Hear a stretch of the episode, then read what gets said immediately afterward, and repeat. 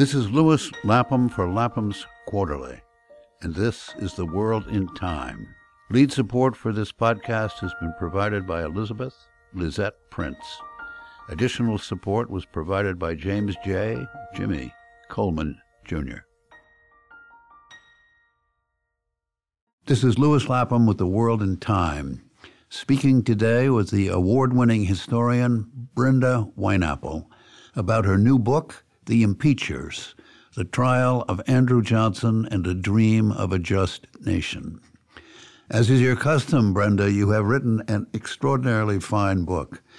But before we come to the telling of the tale, perhaps you can begin by setting the American scene in the immediate aftermath of the Civil War and the assassination of President Abraham Lincoln.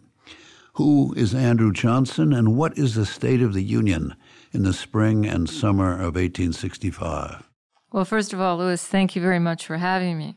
Um, to set the stage, um, you just back up for a second and think about the Civil War, um, one of the most bloody conflicts in the histories of war, really, and certainly for the United States, where 750,000 people, men, were killed, and the number keeps increasing. Um, and in that spring, uh, the war more or less came to an end with the signing of the peace agreement at, at Appomattox. But shockingly, um, uh, Abraham Lincoln, recently inaugurated for a second term, was assassinated, as everyone knows. What's interesting to me is at that particular juncture, a man named Andrew Johnson takes the oath of office, and he serves um, in, as president for three years. And we know very little about him and what happened, which is to say, toward the end of his term as president, he was impeached. And that to me is shocking because here we had, as I said, a bloody conflict. Some people called it a slaughter, where the country was divided north against south, south against north, where a country that had had uh, the institution of slavery thriving uh, for, since its inception, that institution was finally eradicated or presumably eradicated, and you have the first ever presidential assassination. So it's a crucial time in American history. Johnson and was Lincoln's vice president. Yes. The, he'd, he'd, been on the ticket in 1864, but yes. he was a Southerner. He was from Tennessee. He was mm-hmm. a Democrat mm-hmm. and had been a slave owner. Yes, he was all of those things. And Lincoln chose him um, to be his vice president, or if he didn't choose him outright. He certainly had no objections to him being chosen because Lincoln was afraid he was going to lose the war, I mean, lose the uh, election. Um, things hadn't been going well for the North. Um, there was a groundswell of opposition uh, against Lincoln. And he thought, as many think today, the best way to win would be to balance the ticket. So he chose Andrew Johnson, who, as you say, is from Tennessee, who is from a different party. He was a Democrat. But what made Johnson unique among Southerners was the fact that he was the only United States senator to stand up in the Senate against secession and denounce it. He did not want the South to secede.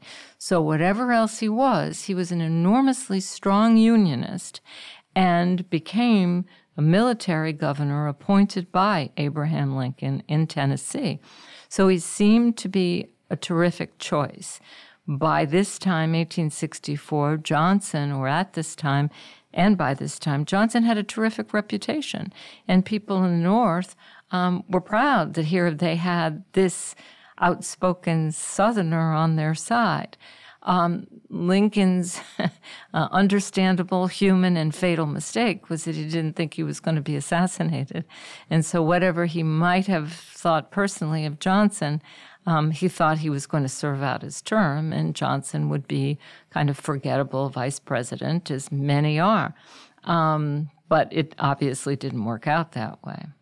Because very soon after Johnson's accession, which is April of 1865, right. he begins to dictate policy that is opposite to Lincoln's program of Reconstruction.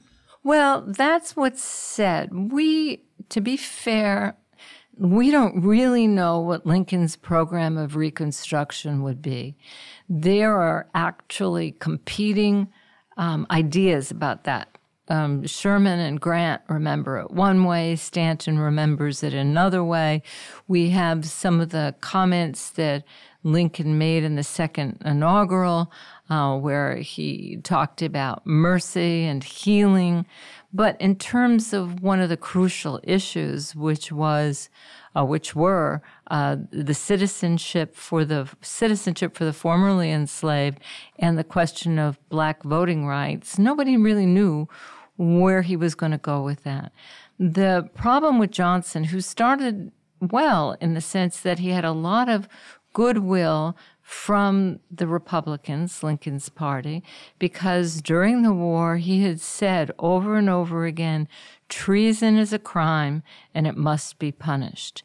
So at the end of the war, the radicals, and particularly the group that were known as, um, I'm sorry, the Republicans, in particular the group that were known as radicals, today might be considered progressives, they too were heartened by Johnson's theoretical stand. The problem was when Johnson took office, Congress was not in session. And so when a few of Congress people went to Johnson to say we should have a special session to deal with the problem of the South, which is to say, what are we going to do with the 11 seated states now that the war is over? Can they resume their place in the government?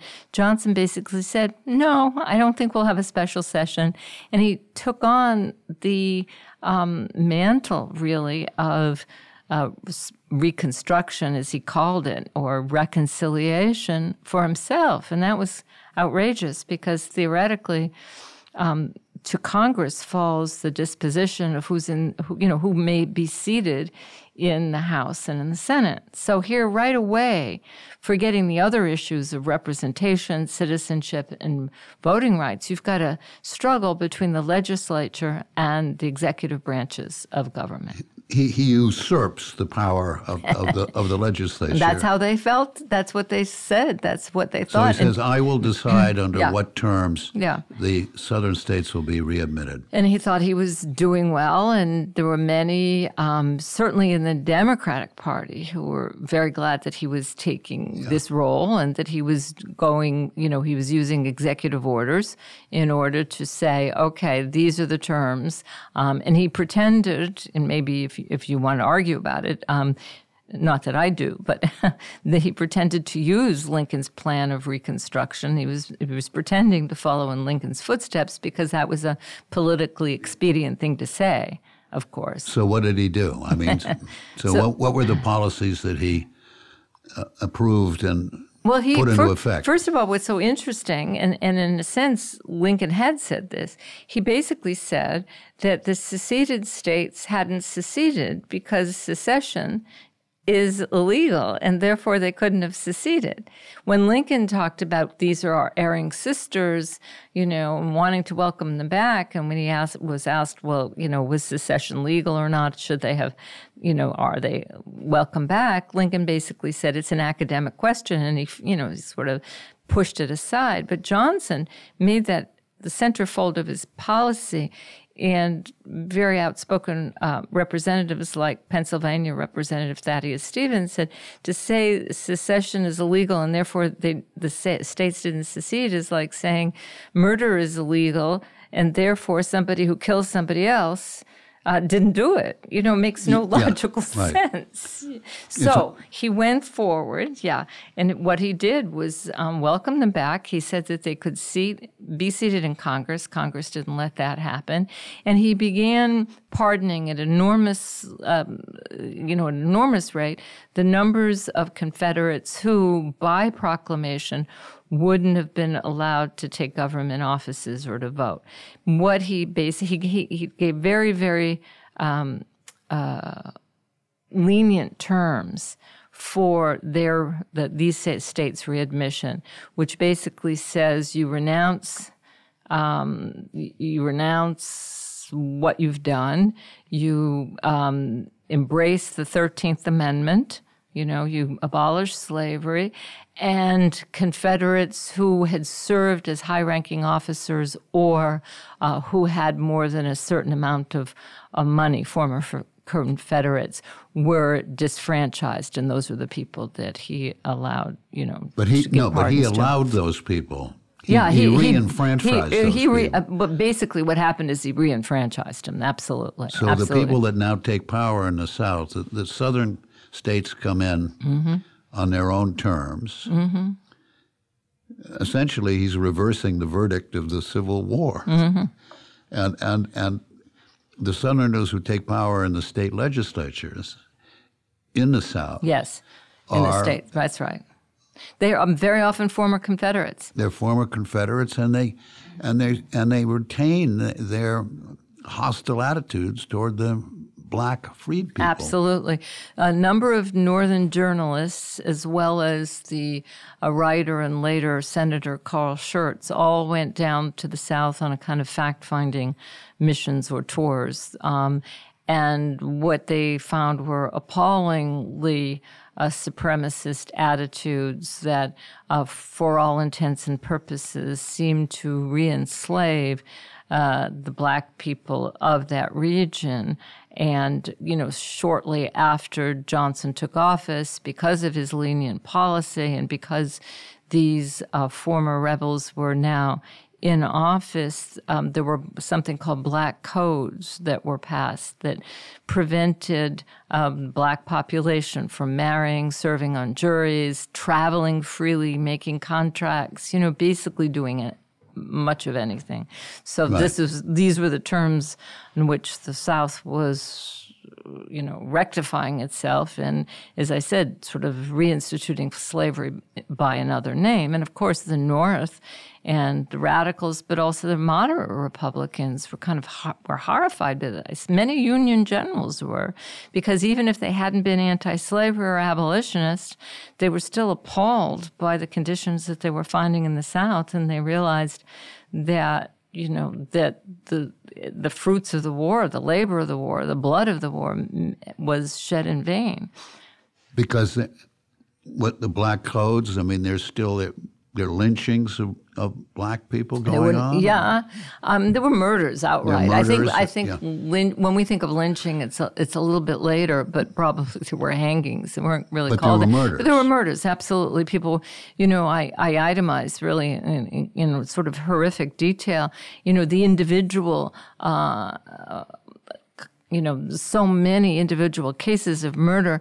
And um, the way the South and some in the Northern press kind of dismissed it was to say these are isolated incidents.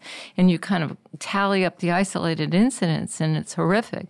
Then in some of the cities, notably Memphis, and especially in New Orleans, there were what were called riots, were basically wholesale slaughters of you know uh, black white, people. White, white people shooting down black people. Yeah, yeah. The the other thing that's that's important to underline in terms of Johnson's policies and his his placing um, his own people in governorships is the question of representation in Congress, which is, you know, partly why, as I said, even moderate Republicans and many Union generals are kind of horrified at what's happening.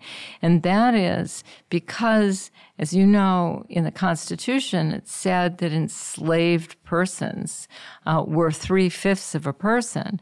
That counts for, that changes the nature of representation when you're now counting that yeah population yeah. as a full person, which means that the South has a has a larger demographic.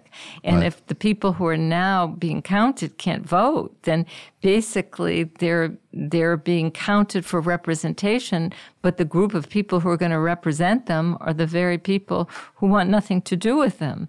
Yes. You know, so it makes the vote whatever you think and whatever the arguments, you know, that, that this was a population that had been denied the ability to read and write.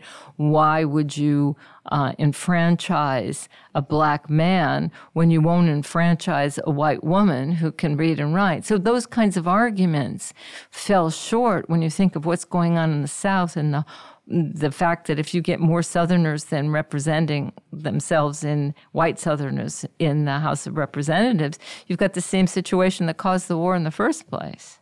So you have a chaotic uh, turmoil starting almost right away in, in, in, in the summer of 1865, but then when Congress finally does meet, right in December, mm-hmm. December of that year, mm-hmm this is when the opposition to Johnson begins to assert itself. It begins slowly to assert itself. It would be, you know, it's interesting that this particular period is a three year period. It's both very long and very short.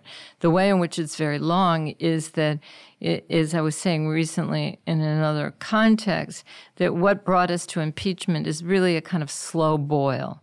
In other words, it wasn't as if Congress meets and says, "We've got to get rid of this guy. He's he's he's turning back the clock."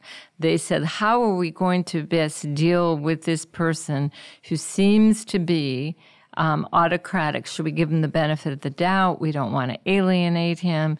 Who should we send to talk to him? Maybe we'll send a delegation from here or from there. So, so Congress was was trying very hard, from my point of view, to work with Johnson and to talk with him about, for example, civil rights legislation. There was a man in uh, Congress named Lyman Trumbull, who was basically not known to us now. And, and he was a moderate, and he um, he went to Johnson, and he thought he was working with Johnson on civil rights legislation.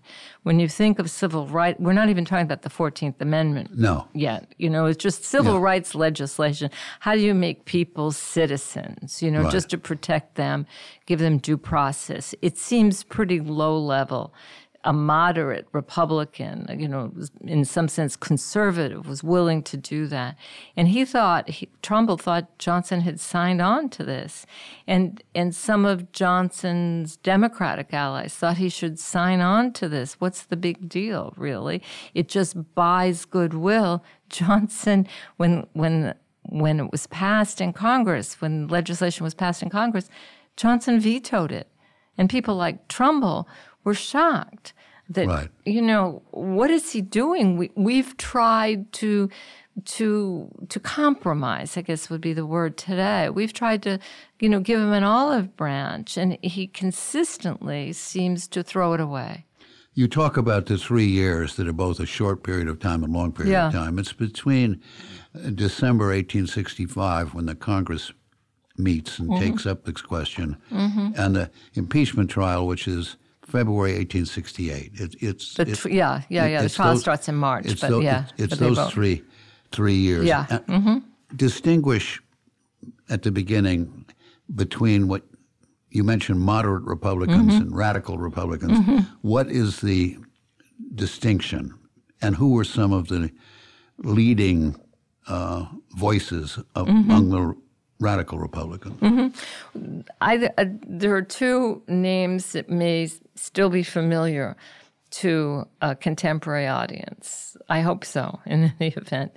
Um, in, the leader in the House of the radical Republicans, and I'll define what they are in a minute, was Thaddeus Stevens. He was from Pennsylvania he represented Pennsylvania. In the Senate was the Massachusetts Senator Charles Sumner. So those two can sort of use them in a sense as, as figureheads for what were called the radical Republicans, even during Lincoln's administration. They were the um, representatives who wanted to push Lincoln toward a more um, uh, abolitionist stand early on in the war. He they wanted the war prosecuted to free the slaves, not just to save the Union.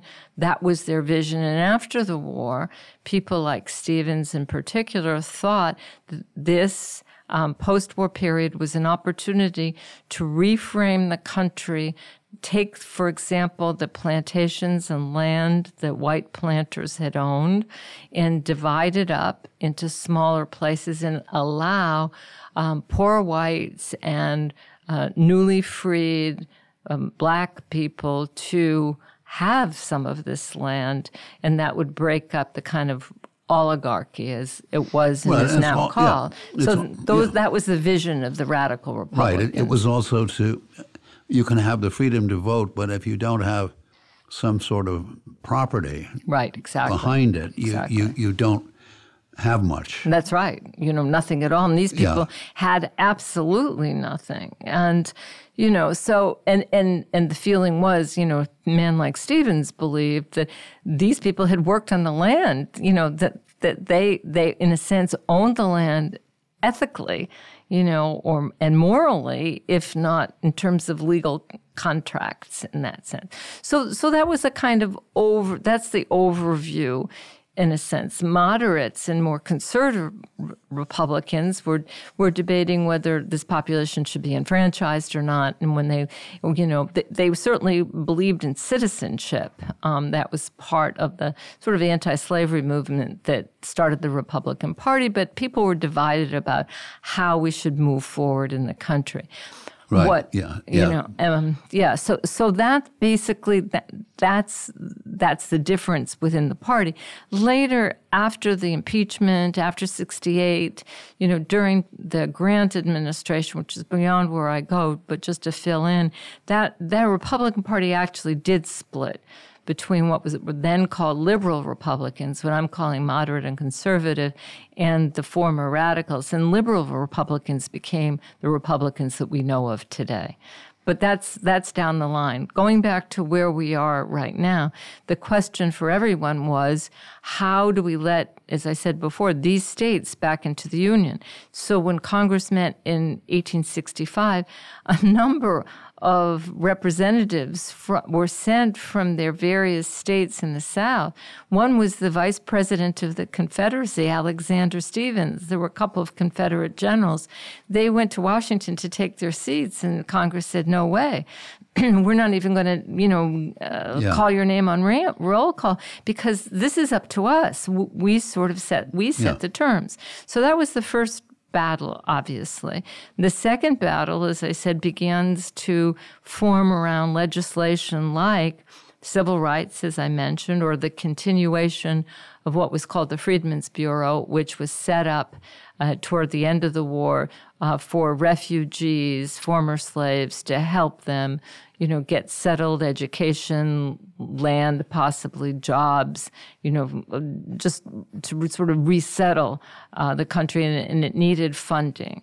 So that was legislation that was passed. Johnson vetoed it. Civil rights legislation passed. Johnson vetoed, and um, Doug, Frederick Douglass and a delegation of uh, black men came to see Johnson and lobby for the vote. Johnson was then quoted, you know, as saying, These sons of bitches are out to get me, and worse. So he was really becoming more and more uh, vicious, even, and certainly obnoxious.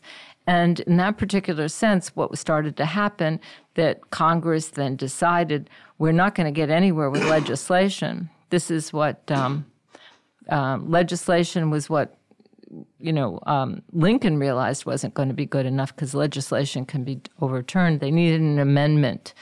Uh, and that's where the 14th Amendment came out, which is to say due process citizenship. But what's interesting about that is Johnson's against the 14th Amendment. You know, it's Yeah, really, in a yeah. sense, you have to think, who's against the 14th Amendment? You know, even even in that day, you know, 2019, we think, oh, well, that's a no-brainer. Maybe they maybe they weren't as enlightened. They were more enlightened than we were. Many people Yes, were. yes. Reading your book, I, I, I, I see that. But also, Johnson mm. is famous right from the beginning for having said this is a country for white men, and by God, as mm-hmm. long as mm-hmm. I am president, it shall be a government for white men. Well, I was withholding that for a little bit to make him a more complicated figure. You know, he stands up against yeah. secession and he starts on a, you know, slowly, you know, pushing back at this legislation. But the fact of the matter was, Yes, he, he believed that.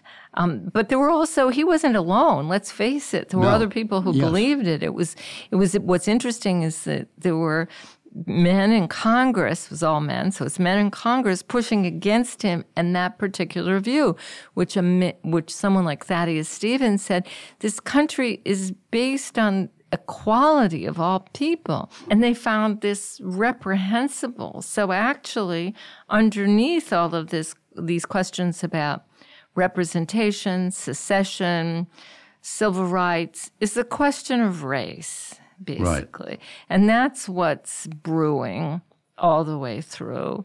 And that's what is at the heart, really, in a sense, from my point of view, of impeachment. But but I don't want to s- sort of say that up front because there are actual legislative views that you know, or, or legislative fights that are essential. All right, the, and these passions uh, boil and bubble for, for, for three years. What is the incident that that gets it going toward impeachment? The the uh, Tenure of Office Act. And, yeah, yeah, yeah. Explain what that is and when that happens.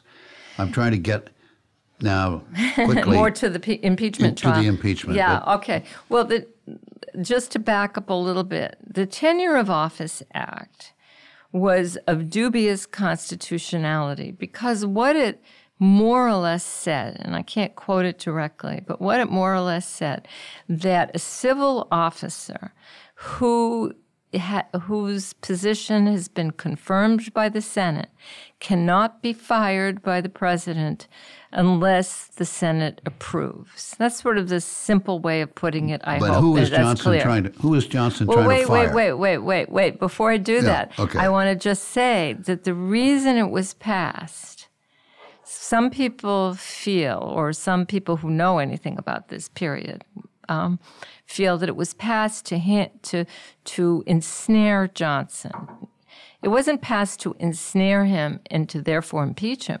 It was passed to protect the Secretary of War, Edwin Stanton, who had been the Secretary of War under Lincoln and who, along with Grant or Sherman or Lincoln himself, has to be credited with the Union victories because he was instrumental in organizing the railroads and organizing, you know, the troops.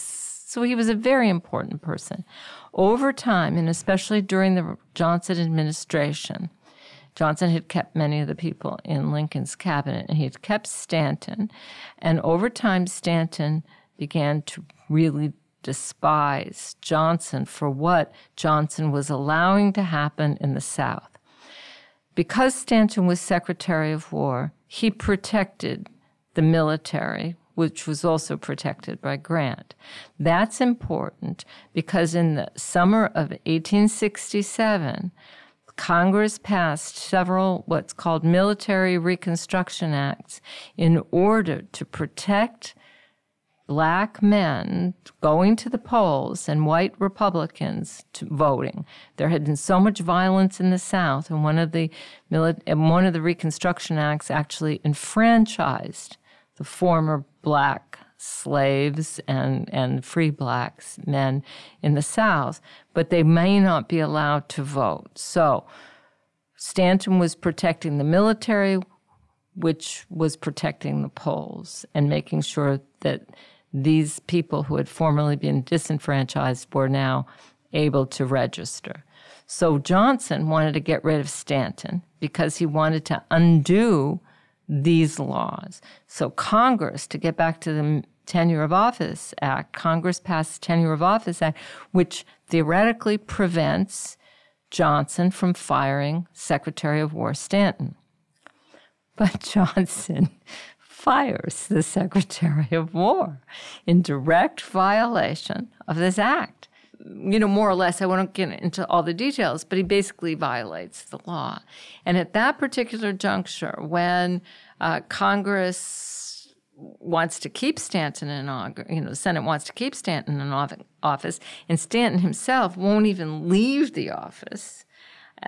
Um, that is enough to actually bring the pot to boil over. In other words, at that juncture, the House votes overwhelmingly to impeach President Andrew Johnson because it was easy to see something that he'd done. He violated a law, he broke the law. He not only was flouting Congress, they had passed this law, he was in direct um, violation of them. So, before we start the trial, mm-hmm. describe in some detail the character and personality of, of Johnson. well, you know, as I said earlier, uh, Johnson was a man, he was considered in his own time and in Tennessee as a, den- a demagogue. He loved speaking, he loved talking on the stump.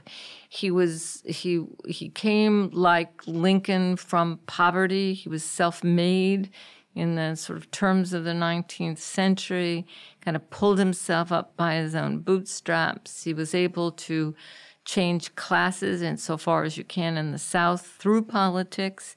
And he was very single minded.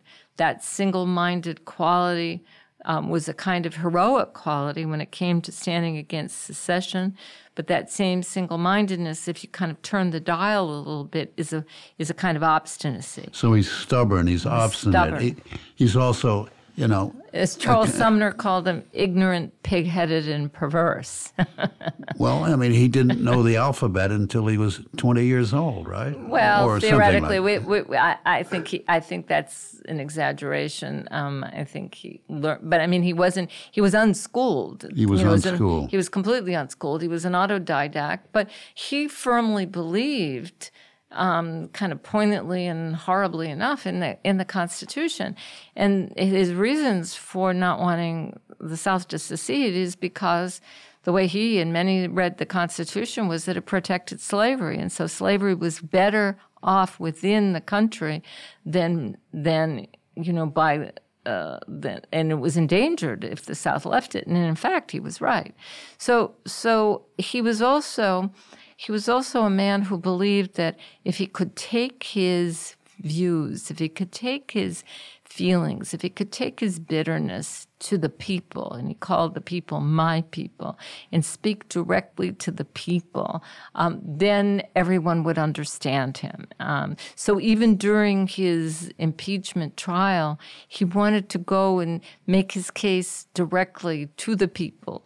Um, uh, he wanted to speak in the Senate, and his lawyers, who um, were quite brilliant, actually, um, really muzzled him. They said, You really better not, because for the three years before, he had been you know, going around making speeches. People thought he must be drunk, but he really wasn't. He was, he was, um, he was. I mean, he was not yeah. too different from from uh, Trump's Twitters. Uh, no, it was a good thing that in the 1860s there was no such thing as. But Twitter. I mean, it's the same uh, sort of. It's the same sort. Of, it, it's the same sort of um, uncensored, um, off the cuff, uh, angry vituperation and degradation of other people. He would, he, he, when he was campaigning against the 14th Amendment, he was trying to get states not to ratify it.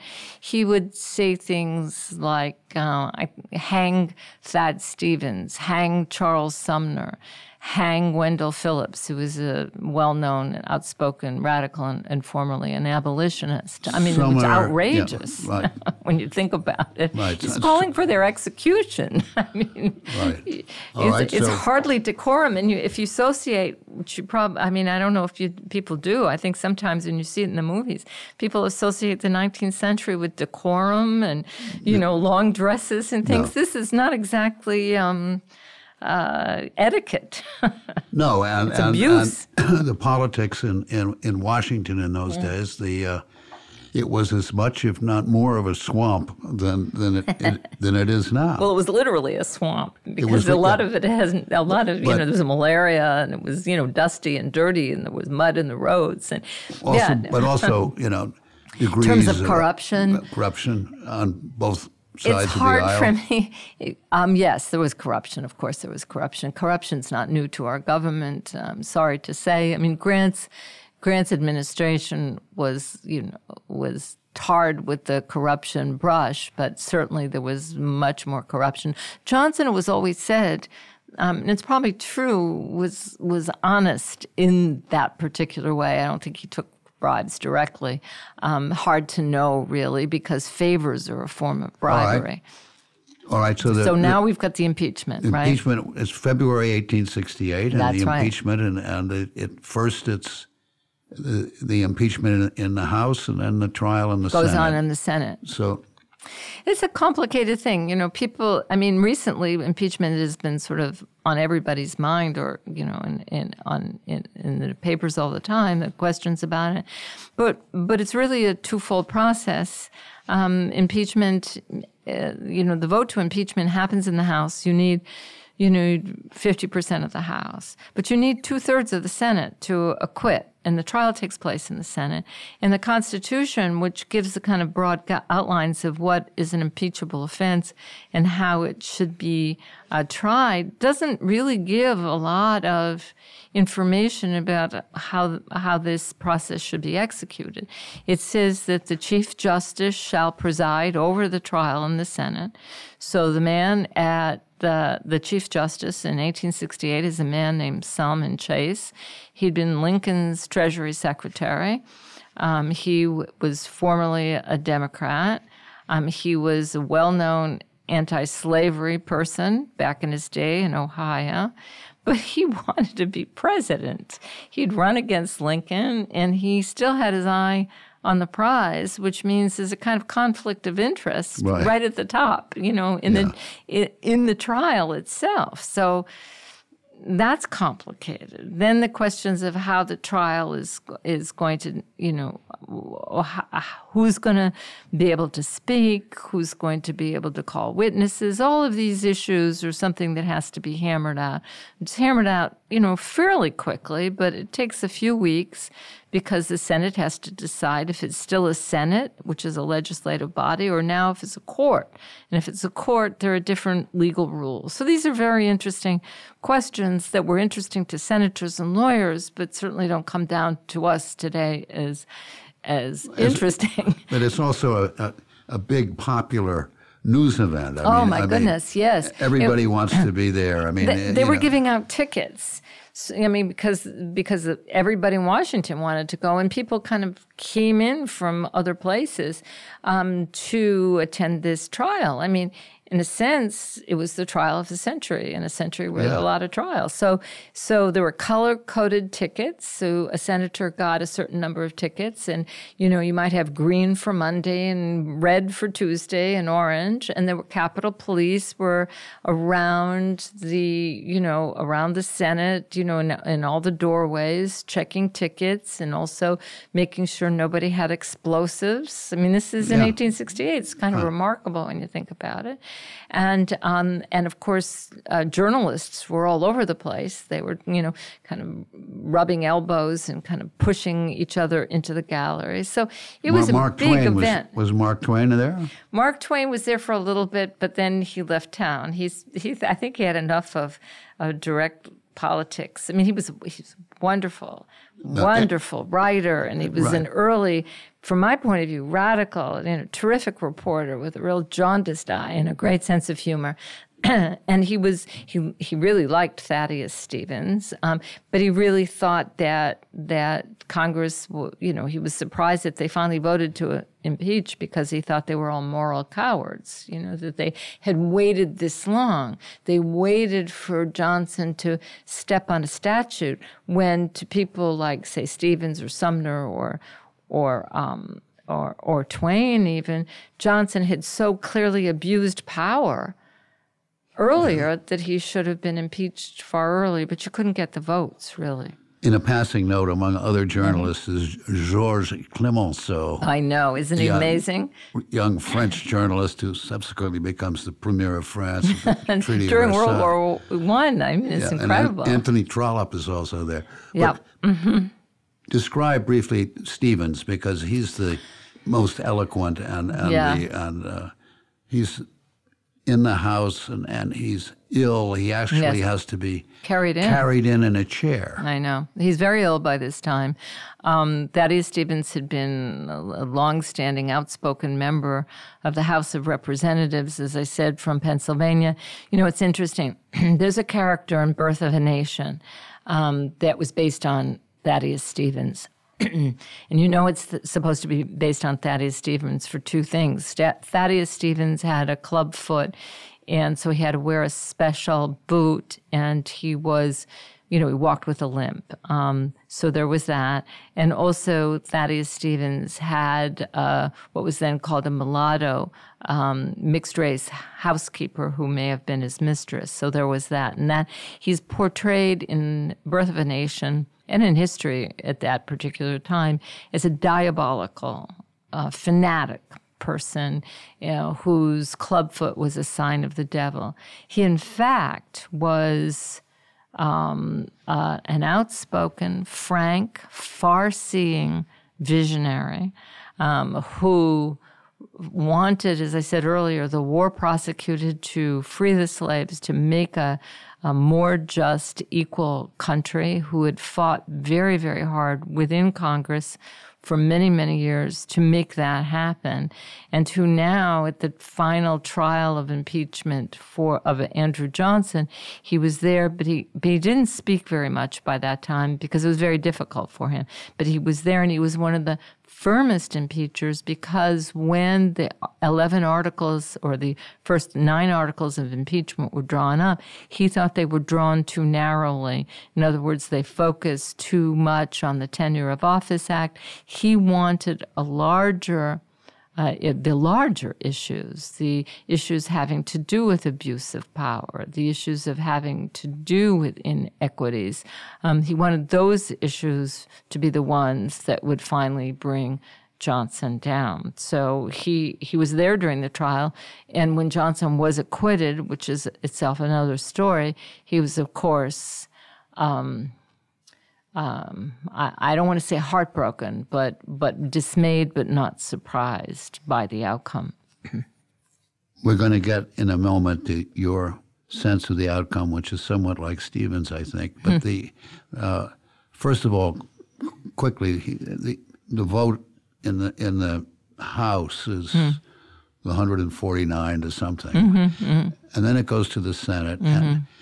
How does that vote work? How did how did that happen? You know, Wendell Phillips, who was standing, as I said, as a sort of longtime abolitionist and a sort of silver-tongued orator, standing outside of the machinations of Washington, but always watching what was going on, said both cynically and realistically that he didn't think the impeachment vote in the House would ever have happened if heads hadn't been counted in the Senate and if it hadn't been guaranteed that Johnson would be convicted.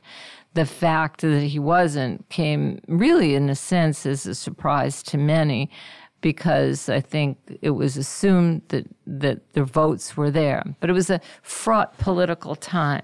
We're not far away from the national conventions.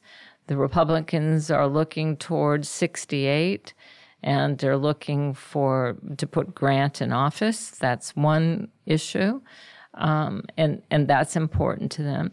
The second issue is that if Johnson were removed from office, there was a senator named Benjamin Wade, who would then become the, the sitting president during this interim time.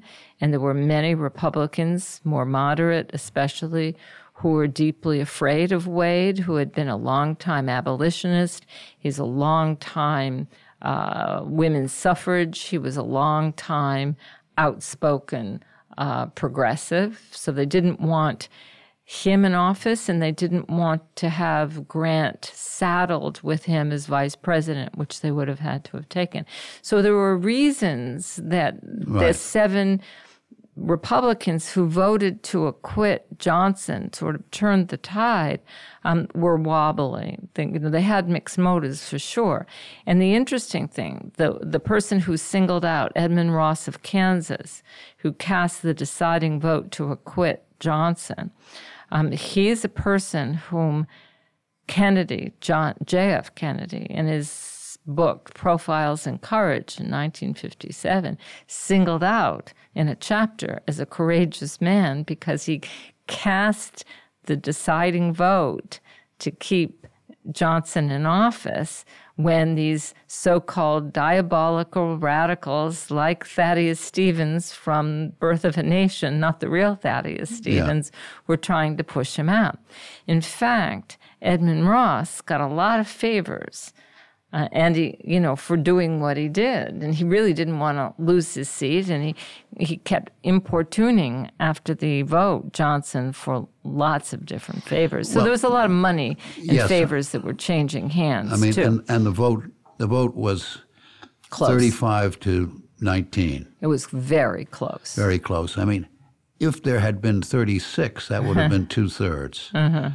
So the so Ross the, comes out. The the vote, the nineteenth vote, is, is uh, an important one. Yeah, it was a very very important one, and nobody knew until the last minute. Although there were operatives who were sending telegrams and saying, you know, we think we have it in the bag, you know, and if we had, you know, and, and there was another very outspoken, very colorful character named Benjamin Butler, who was one of the um, members of the House who prosecuted Johnson, um, and himself a kind of, as I said, colorful, complicated person, who said after the vote was taken, you know, it's interesting that they had, that they, the opposition, had just enough, you know, to keep Johnson in office. So he he launched his inve- an investigation after the after the acquittal to try to find out what happened, but nobody was really going to talk. Let's now come to the last three mm. pages of your own book, Barbara, okay. where you talk about your mm-hmm. conclusion. How do you see it as as a? Uh, you say that in 1868 the situation was far more serious than the ones that s- surrounded Nixon's and, and uh, Clinton's impeachment. And you say that although it failed, it also worked. And, and how do you how do you sum it up?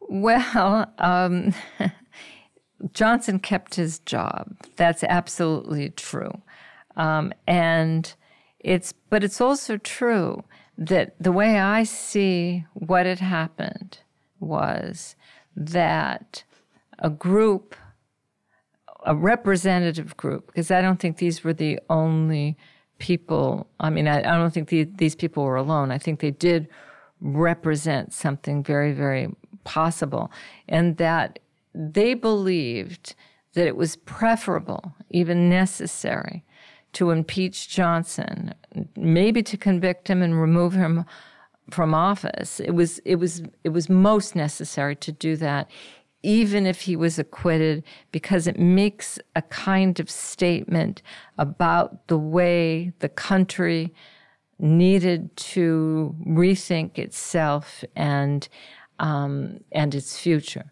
Moreover, what impeachment implied, and I think this is often lost, was that it was orderly. It was mandated by the Constitution.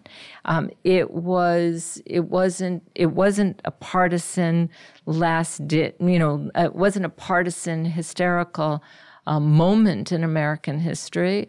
It was a last ditch uh, effort to uh, re, as I said, to to inspire the country, really, to suggest that if we make mistakes, there are ways of rectifying those mistakes, and that we can rectify them, uh, ideally, uh, and without a war. And and I think it did uh, proceed in just that particular way because what it did was also offer a warning about the policies that Johnson and people like Johnson uh, wanted to take and what it what it implied for the future. So, so in a sense, I think that the process itself worked. Um, these people who undertook impeachment, they they knew what the consequences might be, and they were they were willing to take those consequences because of a, a long term uh, commitment to a better, more perfect union. But we still haven't reached that point. I mean, I mean, after after, you know, I mean, we get to the election of 1876 and, and mm-hmm. the uh, Rutherford B. Hayes, I mean, mm-hmm. keeps in place the Johnson policies. So well, he restores them in a sense, yeah, yeah, yeah, because what he does is he basically boots the military out yeah. of the South, and it was in a sense to prevent that from happening that from my point of view the impeachers had been working very hard and that they had no. accomplished it when you think they did accomplish i mean there was a lot that was accomplished the 13th amendment was yeah. ratified yeah. Um, the 14th amendment was passed civil rights legislation yeah, was passed right. The Reconstruction Acts were passed. I mean, that's remarkable, yes, really. Right. And they called Andrew Johnson to task and, and I think that's really important because they were making a statement. They say, we're going to call him to task. We, we know we may not win. We know we may not get what we want, but that should not prevent us from speaking out and speaking loudly about what it is that we represent. He doesn't have to represent the future. We can represent an alternative final question, which I can't help asking you, given given our present circumstances in Washington. I yeah. mean, uh, would you say the same thing about the uh, impeachment of Mr. Trump? I suppose I should be prepared for this question, and I never am. And I think it's because I'm basically ambivalent. Part of me thinks thinks yes, absolutely, because it makes a statement, it makes a stand, and imagine what it would be like um, to not impeach uh, or not try to impeach um, uh, Donald Trump if, in fact, he wins in 2020 and, and nothing was done to to alter that or his course.